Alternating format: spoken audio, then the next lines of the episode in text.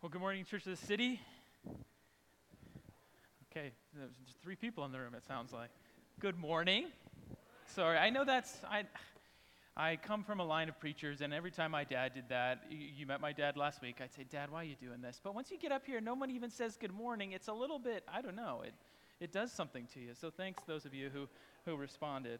Uh, we're starting a new series this morning, as has been mentioned a couple of times. And I'm always excited when we start a new series, but I'm very excited for this. And I want to begin this new series, the first message of this new series, with a story, okay? Uh, go back with me in your minds. The year is 1961, okay? 1961. The date is May 25th. President John F. Kennedy, JFK, is making a speech before Congress, okay? Now, his presidency is only about five months old at this point, but already he's had some somewhat uh, disastrous kind of failures, um, you know, on his watch, if you will. The two biggest of these being that the Soviets had sent the first man into space. They had won that part of the space race. Secondly, shortly after that, was this operation in Cuba, what, what we've come to call the Bay of Pigs, right, which was a real embarrassment for the United States. And so, leading up to this speech before Congress, the historical records now show us uh, President Kennedy was sort of asking his advisors, was polling them a little bit of uh, things that they thought would get the American people sort of excited. Now, the favor- favorable, favorable uh, take on this is that President Kennedy wanted to, you know, encourage the American people after they had uh, experienced that, you know, sort of defeat uh, by the Soviets sending this, the first uh, person into space. The um, less charitable take on it would be that President Kennedy was trying to sort of uh, shift the focus off of himself and these perceived failures of his administration. And so he asked some of his advisors, what are some things that would really get the American people excited? And so then he comes to Congress, May 25th, 1961, and gives this speech. It's a long speech, it's about 45 minutes. And one article that I read reminded me that there were no teleprompters in these days. And actually, the picture of him giving this speech, he has a binder in front of him, and it was 81 pages, this speech. 81 pages of printed text. Then it's towards the end of this speech that he moves into a new topic, and it's space. And the quote that is remembered from this speech he gives right near the end of this 45 minute time. He says this I believe that this nation should commit itself to achieving the goal before this decade is out of landing a man on the moon and returning him safely to Earth. Now, we know that this happened, and so we look back and maybe we think, oh, neat. But this was a surprise, okay, when President Kennedy said this. It's certainly a surprise to the American people, but we've learned o- over time that it was largely a surprise even to those working within NASA. Okay? President Kennedy kept the group pretty tight of who he said, you know, should I say this or should I not say this? And so largely it was a surprise even to those working in NASA at the time. And what's even more interesting is it was a surprise, and at that moment, even those working in NASA had no idea how they were going to meet this goal, or even if it was possible. Now, uh, again, history tells us that many of them were excited that he said this because it kind of lit a fuse, right? It got it, it rallied NASA, it got them funding, it got the American people excited. But that does not change the fact that they still had no idea how they were going to do this. And he put a timeline on it, right? Before the decade is out. What on earth, no pun intended, does that have to do? Get it? Because we were talking about NASA and SpaceX. What on earth? What on earth does that have to do with our topic this morning? I'm, I'm hilarious, I know, guys. It's, it's the dad humor. Um, we're going to talk about how I think this relates to our message in just a moment. Uh, but before we do that, I'd invite you to pause. We do this every morning. Consider how you're feeling. We're actually going to come back to this space of just pausing and listening, seeing if the Spirit wants to say anything to us at the end. But I want us to do it at the start now as well. Okay? So take a moment, take a few deep breaths. Uh, consider how you're feeling. I will pray, and then we'll continue on.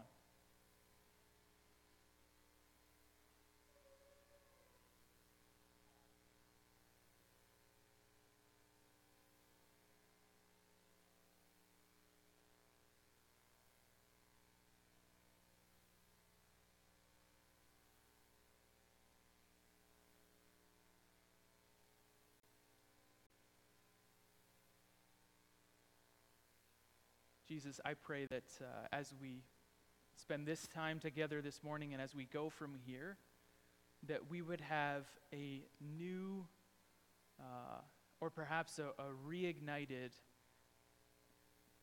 excitement for actually following you. That that would not just be something that we say, but something that is worked out in our lives. Pray this in your name, Jesus. Amen. Okay, what does that story that I just told have to do with today's topic? If you've been around the last few weeks, you've heard the, the title of the series. You might see it on the screen there Following Jesus. The subtitle Everyday Rhythms for Deep Communion. Following Jesus, Everyday Rhythms for Deep Communion. Where do we get this title from? Well, if you've been here any length of time, actually, if you were paying attention in the last uh, three or four minutes, you heard Sierra say that we have a vision as a church uh, of in Guelph as it is in heaven. There's a longer form for that vision, but it, it, that vision pairs with our mission, how we believe we're going to sort of see that vision accomplished. And that, we short form very often, and you hear it said almost every week here at Reunion, is following Jesus together in Guelph. The longer form of our, our mission statement is this We are a family of missional communities who exist to love God, love our city, and invite others to follow Jesus with us. Now, I would say that both of these things, that short form, following Jesus together in Guelph, and that longer statement, could be even summarized further into one word. It's a word that gets thrown around in Christian circles often, and sometimes we get the sense it means different things in different places, but the word is discipleship. Discipleship. That's, I believe, this idea of following Jesus in our everyday lives.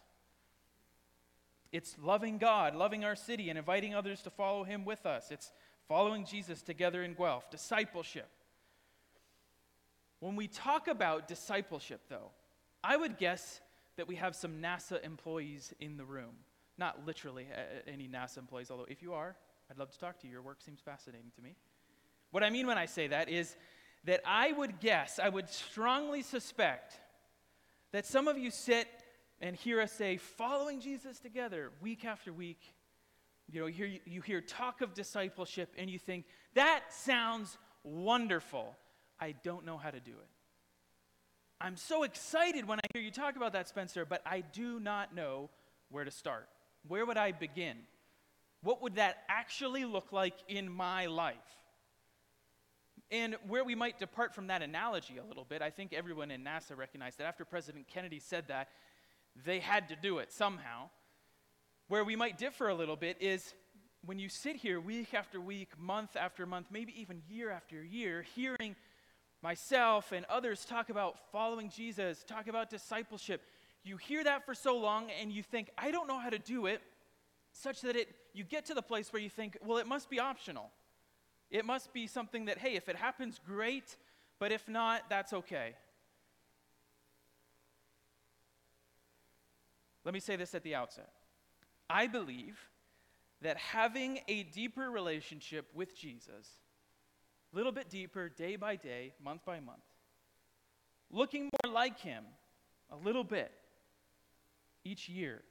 That that's not only possible for every Christian, I actually believe, friends, that that is the point of the Christian life. That that is the point of the Christian life. In other words, uh, sorry, to forget about this fact, okay, that that's the point of the Christian life, to forget about this aspect of salvation and to start thinking that God's only concerned with our attendance in heaven, not our existence here on earth, that's to misunderstand the gospel entirely, I would say. Dallas Willard, as he uh, so often did, says this far better than, than I can. I'll read, a, I'll read you a quote. I think it's going to be on the screen. One who really understands who Jesus is sees their own situation in a realistic light and wants to take measures to remedy their condition by staying as close to Jesus as possible. And, and he summarizes this beautifully in this last sentence Discipleship is a natural part of confidence in Jesus as he really is. So, before we go any further, let me say this as simply as I can. Being with Jesus and becoming like him is God's desire for every one of his children. For every one of his children.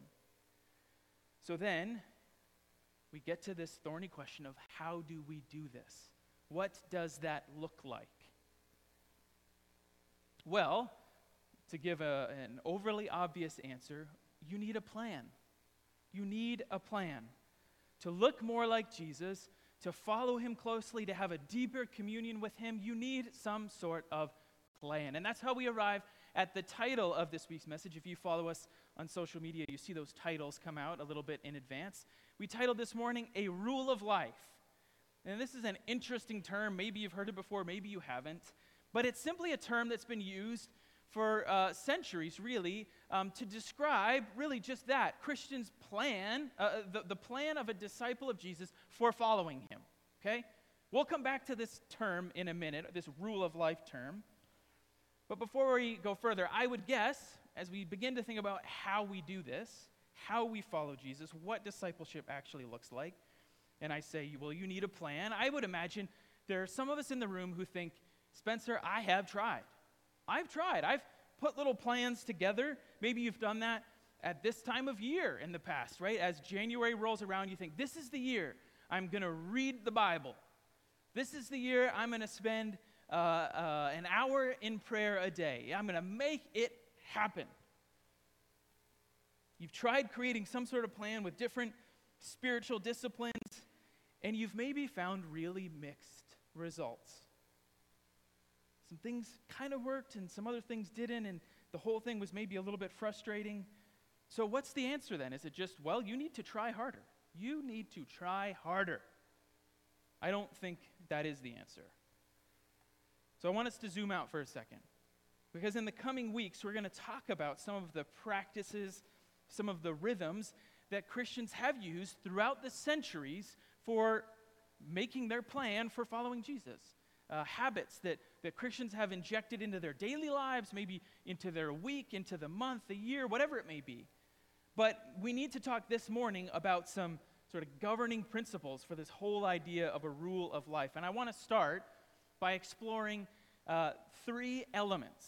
I think, friends, that successful, um, whatever we can call successful, but to actually see fruitful uh, transformation in our lives, to actually see us looking more like Jesus through this plan, it needs to exist sort of at the, the intersection of three things.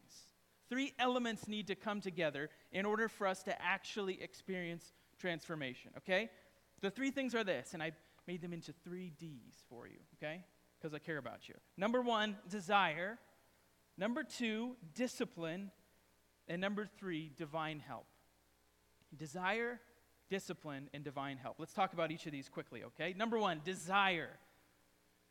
The first ingredient necessary for us to grow in our love for and to grow in our likeness to Jesus is considering our desires. Now, stay with me because some of you, for some of you, this feels really counterintuitive. You might be sitting there thinking, Spencer, our desires are irrelevant. You know, that's all right brain sort of stuff emotions, feelings, all of that. And to really grow in our discipleship, that's a, a left brain exercise. It's, it's knowing more about who God is, understanding my own sin better. Uh, no, don't, don't, get me wrong, I think those things are, are valuable. Um, understanding God better, understanding ourselves better, being in the scriptures. But that's not all that the Christian life is about. I think God cares about what goes on on the other side of our brains as well. Maybe, maybe you don't think our desires are irrelevant, maybe you'd go a step further and say, actually, Spencer, I think our desires, my desires at least, are dangerous. They're what gets me into trouble. And in fact, maybe you've read, you know, the passage that Jerusha just read for us a few minutes ago is out of the book of James. Maybe you've read that letter and you remember that early on, James does say, in fact, but each person is tempted when he's drawn away and enticed by his own evil desire. And you say, aha, Spencer, we shouldn't be focusing on our desires, we should be uh, extinguishing them. That's the first step in discipleship.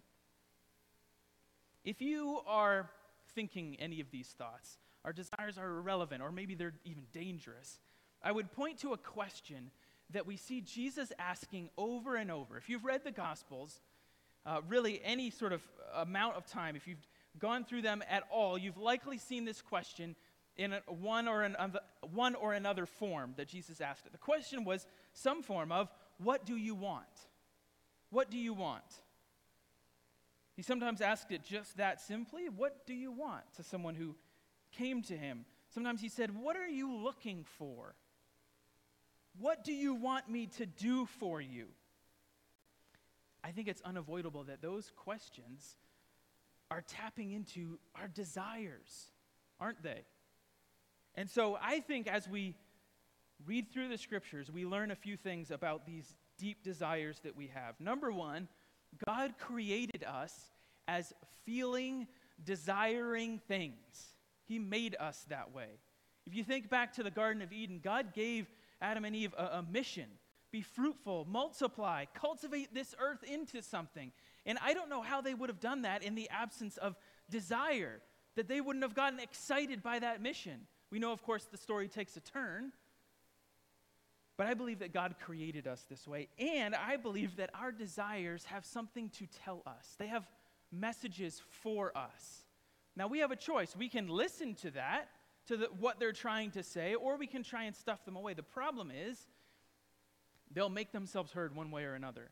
And if we stuff them away, James talks about this, we'll get to it in just a second. If we try and stuff them away, they'll generally come out in other areas, at other moments, in other ways that are far less helpful than if we had just listened in the first place. God created us as feeling, desiring things. They, our desires have messages to tell us. If we ignore them, it, that's dangerous. And so, I believe that the answer is for us to listen. Sometimes this involves sort of following things that are going on in the surface of our lives, following them down a bit of a rabbit hole and saying, What's at the root of this? What's at the core of these feelings? And anybody who's done this, and even if you haven't, you can probably recognize that can be deeply unsettling. That can be a difficult, sometimes dangerous journey in and of itself. I wouldn't recommend that you do it alone. You need a community around you, I would argue. But when you go home this afternoon, if you want some homework, I know everyone's desperate for homework. A great passage that shows us this process is John chapter 4, Jesus' interaction with the woman at the well, the Samaritan woman. Because there's some things going on on the surface, and Jesus, through some questions and a few uh, uh, revealing statements, begins to try and get beneath the, some of those things. And what we discover is a woman who's longing for security. For security, because through the number of relationships she's had, her status, her place in her community is extremely precarious. And so Jesus tries to draw out what's really going on there. We don't have more time to talk about this. I wish we did. But to the passage that Jerusha read for us a moment ago, James writes, Draw near to God, and he will draw near to you. This is verse 8. Cleanse your hands, sinners, and purify your hearts, you double minded. Again, if you've read James's letter at all, you know, he talks about this person, this disciple who experiences all of these different uh, emotions and passions at war within them. Earlier on in the letter, in chapter 1, I think, he describes them as being tossed to and fro by the waves. And so, this is his invitation when he says, Purify your hearts, you double minded. Begin to narrow, narrow down those things and orient yourselves in one direction. Earlier on in the chapter, in uh, verses 1 to 3, as Jerusha read for us, he says this What's the source of wars and fights among you? Don't they come from your passions that wage war within you? You desire and do not have. You murder and covet and cannot obtain. You fight and wage war. But then he says, You do not have because you do not ask. You ask and don't receive because you ask with wrong motives, so that you may spend it on your pleasures. I believe James is getting at these very same ideas that we've been talking about, friends. I think James is suggesting, and I believe it's true too, that if we don't attend to these desires in our lives, we'll experience just chronic disappointment in life. We won't become, the kinds of people that we want to be. We'll continually be sabotaging relationships our relationship with God and others, the people around us. But if we humble ourselves, if we're willing to listen to those desires, perhaps follow them down to the root, I believe two amazing things can happen, okay, when we do that. The first is that we'll have a deeper communion with God. Now, again, that might seem strange and counterintuitive. Following these desires down to the core, how's that going to give me a deeper communion with God? Well, I think that at the core, this is going to sound very uh, um, Christianese or pastoral of me to say, but I believe it with all my heart, that at the core of all these desires, like their true satisfaction, their true fulfillment is found in God. I really believe that. A friend of mine, uh, Aaron Goodrich, is a licensed therapist in, in Michigan. He's also a pastor of a Soma church there. And he's explained this to me um, in ways that I really needed him to. Uh, he talks about these core desires that we all have, that so much of the stuff going on on the surface can be traced back to. We long for security, right? We want people to understand us and to still you know, stay with us when they understand us. We long for love for affection, for belonging. We long for significance, for some sort of purpose in our lives. And all of these things, friends, find their truest fulfillment in our relationships with our Creator, with God. We find true security because Jesus is good and He will provide for us, He will satisfy us. He is in control at all times. We are secure. We find love because Jesus took all of my rejection that I was owed and earned the full approval of God. And so I am loved. And we find significance. Jesus performed perfectly, so I don't have to. But now, King Jesus offers me a role, a purpose in his kingdom. And so, following our desires down to the root leads us back to God, I would argue. Because He's found at the heart of these things that we're longing for.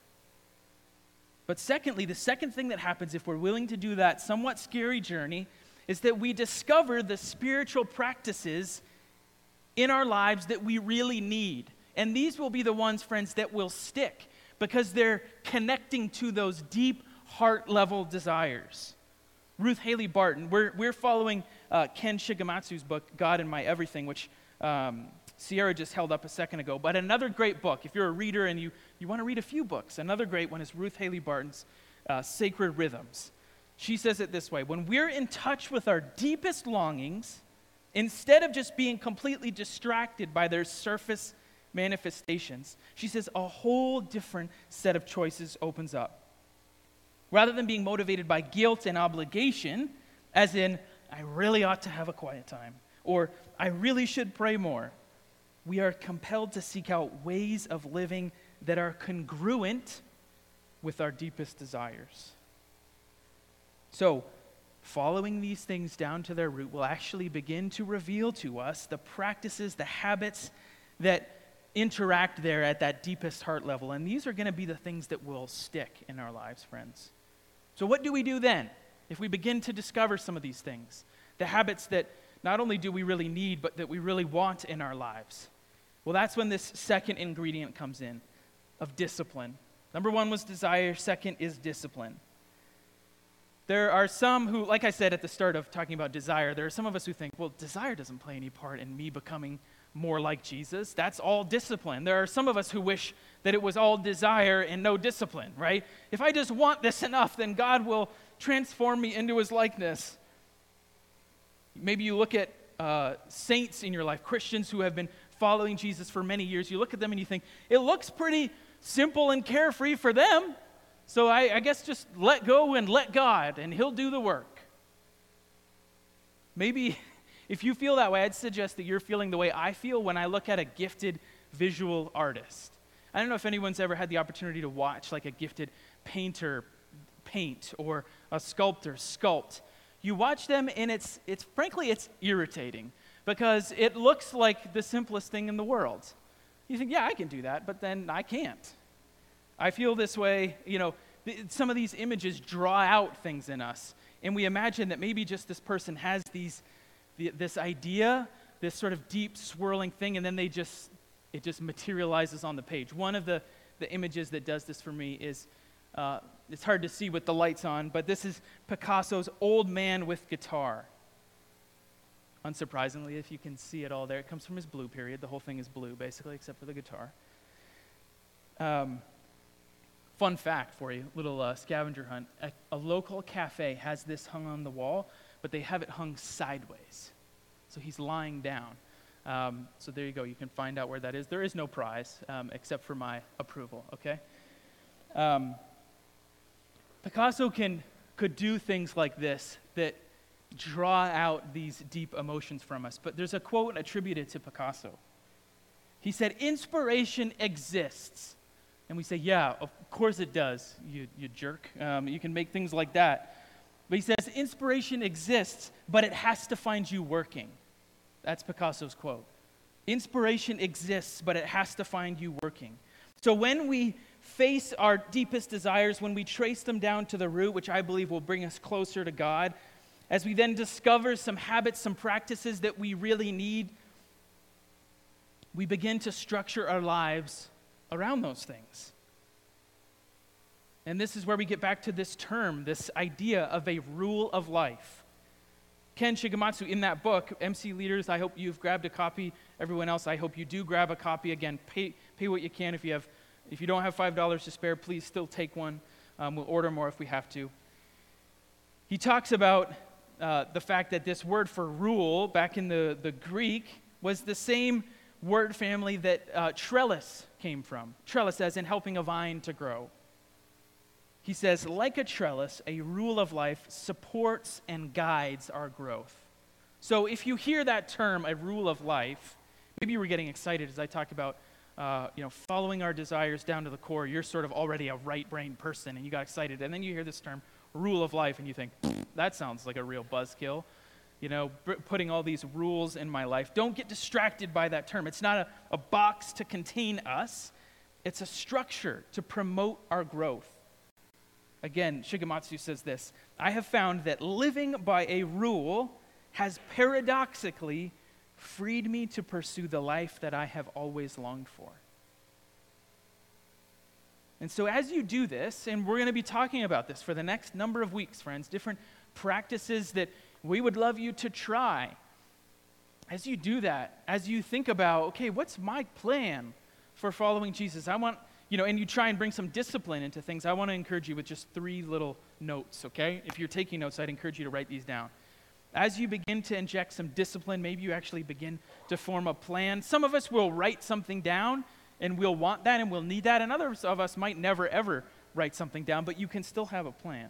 As you do that, I'd encourage you to remember three things. Be intentional. I think that's obvious, right? You must be intentional with your day, with your week, with your month. But while you're doing that, being intentional, be gracious.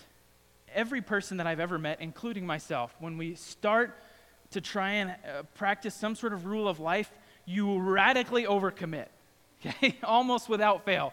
You think, I'm going to do X, Y, Z, and I'm going to do them all three times a day for half an hour each, and then it just doesn't go that way. So be gracious with yourself. Your f- Heavenly Father loves you and is gracious with you, so you can be gracious with yourself. Thirdly, be flexible. Because you're going to try out certain rhythms, you're going to think, I need this. I need this in my life. And you might find very little fruit from it. And then something else that you thought, well, that seems kind of goofy. Actually, the Spirit uses it in profound ways. So be flexible, be willing to change and adapt as you try things out. The third element that we need, though, begins with our desires. What do we really want? How does that find fulfillment in God? What are the habits and practices that are going to really get at that? And then how can I bring some discipline in? How can I plan my life around those things? But the third thing we need is divine help. We need help. James 4 8, that verse says it beautifully. He says, Draw near to God. He's given us something to do. Draw near to God, and He will draw near to you. I wonder when James wrote that if he was remembering that story that Jesus told of the prodigal son. Right? Because as that son begins to return home, the, as Jesus told that story, while he was a long way off, the father saw him and ran to him. I think that's a good picture of how this goes. God knows When you say, I'm going to read my Bible an hour a day, I'm going to get through the whole thing three times in a year, and then I will be like the super Christian. Um, and then it turns out to like, oh, wow, I did it twice. I read the Bible twice this week for, you know, five minutes each time. God sees you. He sees you making even feeble efforts to draw near to Him, and He will close that distance. I really believe that, friends. Paul said it this way to the Philippians He said, Work out your own salvation with fear and trembling. Make a plan, get to work. But you need to hear the next verse. For it is God who's working in you, both to will and to work according to his good purpose. As Sam, uh, I think you prayed this before the service as we were just getting ready. She said, she reminded us of that prayer that Moses prayed when God was frustrated with the Israelites and he said, You know, you can go, but I'm, I'm not going to be with you in the camp. And Moses said, Well, we don't want to go then. If we do this, friends, without God's presence meeting us in it, then it's just like being busy and perhaps being frustrated that we're not doing more. But if God, God's presence shows up, that transforms everything. It transforms us, frankly. Let me close with a, a personal example, maybe, of how this might look for you. Examining our desires, connecting those to deep longings in our heart putting some disciplines around that. I, like I'm sure many of you, deeply desire to be less distracted, to be more present with my kids. Parents in the room, I'll, I'll confess this and, and just be really honest with you. I had one of those conversations the other day where my son was, Dallas, was wanting to uh, hang out, and I was distracted. And he said, Why are you on your phone right now when we're just trying to hang out? Those are not things you like to hear as a parent. I have a deep desire, a deep desire to be more present with my kids, with my wife, with our staff, with all of you, and I feel myself distracted a lot. And so there are steps that I need to take in my life to be more present. These things that we're attached to need to have an earlier bedtime than I do desperately I'm trying a 24 hour time where I'm uh, really untethered from technology altogether. You come and ask me how that's going after the service, I'll be honest with you and uh, give you the, the mixed results. We're going to talk about Sabbath next week. But if we just go about our lives, if I just go about my life and think, yeah, I want to be more present, uh, one day I will be leaving this earth and think, yeah, I didn't do a great job of that. But if I take some steps, then maybe God will meet me in that. He'll help me have a little bit more bandwidth, even at the end of a long day for my kids who just want to be together with me. What we're going to do now, I'm going to invite Sam up. I'm going to pray. And then I'd encourage you uh, to take a few minutes and reflect. It would be easy, I suspect, for you to have something in the back of your mind or something sort of surfacing in your heart. And if I just sent you out the door, you'd go and get lunch and think, oh, thank goodness, I can, can, can keep going about my day or my week, and I don't have to think too much about that. You might force me to next Sunday when I'm back, but don't, don't neglect to tend to these things, friend, friends. As we said earlier on, if we don't tend to them, they'll make themselves heard in really often unhelpful, even painful ways. What's going on in your heart? What are these deep desires that exist in your life right now? If you think, here's some of the things going on, but I don't even know how to what to what to do with these, how to untangle them, then come back next week and the week after. And hopefully we'll do some of that work together. If you're in a missional community, bring some of that to them, to your DNA. Say, oh, here's some things, and I, I'm even uncomfortable saying it, but these are things going on in my heart. But spend some of that time now. We'll just take a few minutes, uh, and then we will sing, and then I'll come up and close this. But let me pray.